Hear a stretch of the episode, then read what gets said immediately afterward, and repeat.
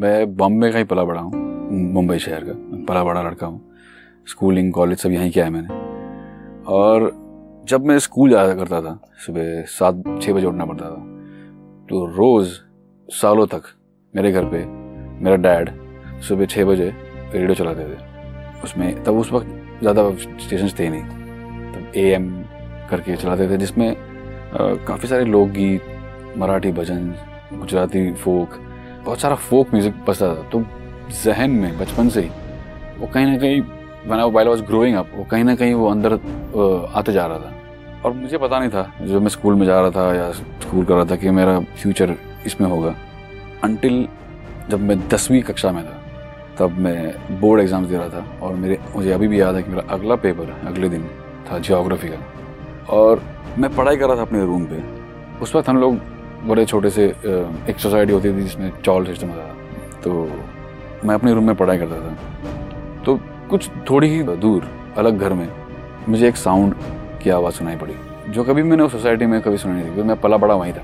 पहले कभी सुना नहीं था मैंने। तो ये कैसा, ये कुछ अलग है, आवाज़ आ रही है और कंटिन्यूस कुछ आवाज़ आ रही जा रही आई जा रही है और मुझे डिस्टर्ब कर रहा और मेरा अगले दिन पेपर है, पर मुझे वो डिस्टर्ब करे जा रहा है। तो मैंने वो बंद किया बुक और मैं चल पड़ा उस तरफ़। और देखा तो वहाँ पे कुछ मेरे मेरे दोस्त लोग जो सोसाइटी के फ्रेंड्स थे कुछ आठ दस लोग इकट्ठा होके और वो कुछ टी टू टी टू कर रहे थे। अभी क्या चीज़ थी वो एक पेंसिल बॉक्स जैसा कुछ था। छोटा सा इतना सा था। और उसमें इलेक्ट्रॉनिक प्लेट थी। आपको उसे कनेक्ट करना पड़ता था सॉकेट में। और एक पेंसिल हुआ करती थी जो उसके साथ अटैच थी। तो वो लोग उस इलेक्ट्रॉनिक प्लेट पे उस पेंसिल को अलग अलग जगह पर टच करेंगे तो टच करते साउंड निकलता था। उनको तो कुछ समझ में नहीं आ रहा था। खैर, मुझे भी समझ में नहीं आ रहा था ये क्या है, ये कुछ नई अद्भुत चीज़ कहाँ से, कैसे आई सोसाइटी में, मुझे पता नहीं। तो मैंने बोला, यार, ये अभी इतने सारे लोग थे, किसका है, क्या है, कुछ पता नहीं था। तो मैंने से पूछा कि ये क्या चीज़ है भाई?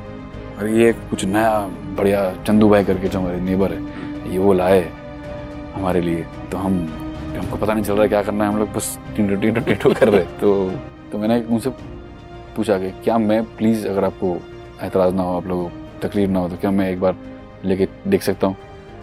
तो यस यस डेफिनेटली वो काइंड इनफ उन्होंने मुझे वो दिया। मेरा जोग्राफी तो नाइन प्लैनेट्स तो बाजू में रह गए और सात सुर मेरी ज़िंदगी में वहाँ से शुरू, आना शुरू हो गए। उस दिन कुछ दिनों बाद पेपर ख़त्म हो गया बोर्ड एग्ज़ाम्स ख़त्म हो गए वैकेशन आ गए। वैकेशन से जब से मेरे पास वो इंस्ट्रूमेंट आया, तब से मैंने उस पर दिन रात में सिर्फ़ फिगर आउट कि कैसे ये वर्क करता है, ये क्या चीज़ है। पेंसिल से हिट कर रहा है।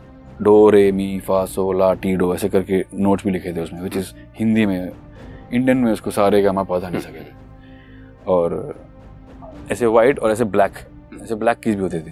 तो उस पर टच करो तो म्यूज़िक निकल रहा था बहुत खूबसूरत सा। तो मैंने अपने आप से फिगर आउट करना शुरू किया कि कैसे गाने बजाया जाते बजाए जाते हैं। और वो सर मानोगे नहीं वो चीज़ जो मैंने शुरू की उस वक्त वर्ड यूज़ करना चाहिए कि नहीं पर मैं यूज़ कर लूँगा। वो कीड़ा जब से वो घुसा है अंदर तब से आज तक बाहर नहीं आया। ये बात कर रहा हूँ मैं बीस बाईस साल पहले की। वो इतना ज़्यादा फैसिनेट कर गया मुझे वो चीज़। मुझे इसमें इतनी इत, इतनी रुचि बढ़ गई मेरी उस चीज़ में कि मेरा यार ये बहुत कमाल की चीज़ है और बहुत मज़ा आ रहा है। और कहीं ना कहीं म्यूज़िक था अंदर। कुछ दिनों बाद मेरे मेरे फ्रेंड ने डिसाइड किया कि हम लोग एक ऐसी एक जैम करते बैंड तैयार करते तो वो ड्रम पे जाता था। तो हम लोग ने छः से आठ महीने तक अपने पॉकेट मनी उसने भी, मैंने भी हमारे पॉकेट मनी इकट्ठा करके हमने डिसाइड किया कि छोटा सा कैशो लेंगे जो उस वक्त मिलता था अठारह सौ रुपये में।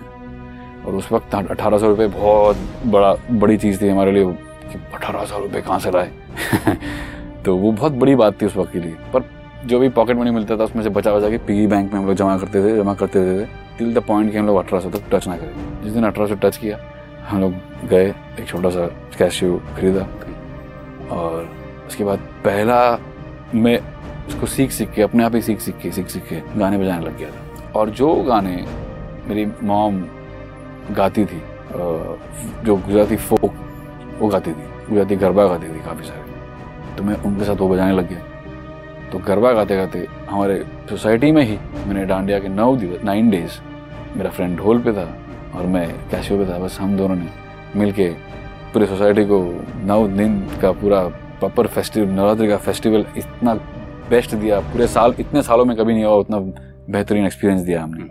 और वहाँ से कॉन्फिडेंस बढ़ा और फिर वहाँ से गाड़ी चल पड़ी और चल पड़ी इस कदर के मैं फिर बाहर निकलने लगा। फिर छोटा सा लेके बड़ा कीबोर्ड आ गया, बड़ा से लेके इतना बड़ा आ गया, फिर वहाँ से बाहर मैं काफ़ी शो बाहर करने लगा। और पहला शो मैंने मुलुंड में किया, जिससे मुझे पहली बार ये बजा के पैसे मिले। तो मेरे डैड तो बड़े खुश हो गए, बोले, यार, ये तो अद्भुत हो गया, ये तो पैसे भी आ रहे। तो तब पहला नौ दिन का कुछ पंद्रह हज़ार उस वक्त मिला था। बहुत बहुत बड़ी बात होती थी हम टाइम में बीस साल पहले अठारह, बीस साल पहले। बहुत बड़ी बात थी उस वक्त। मेरे लिए तो बहुत थी, क्योंकि हम लोग बहुत ही सिंपल बैक बैकग्राउंड से आते थे।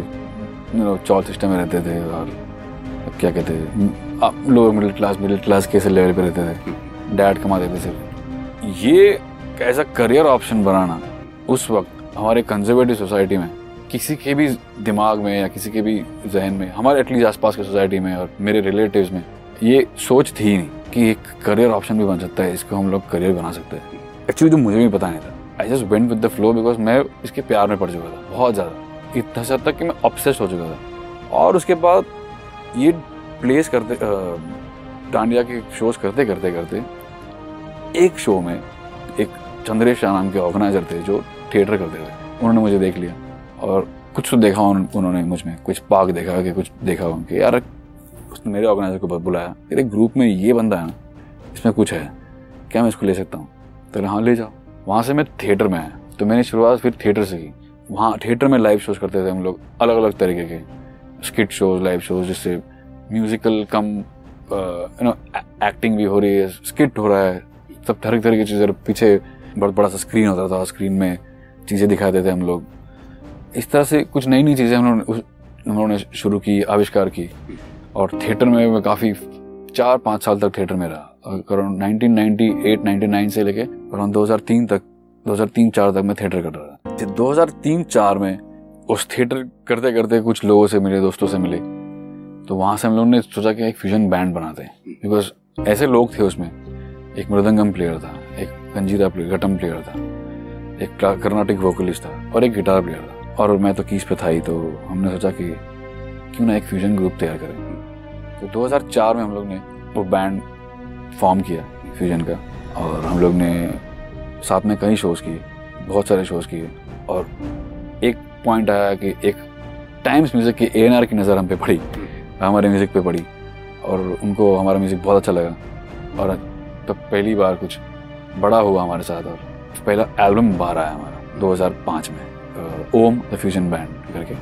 तो उससे भी और कॉन्फिडेंस बूस्ट हुआ। उससे भी और दिमाग के पुर्जे और खुलने लगे।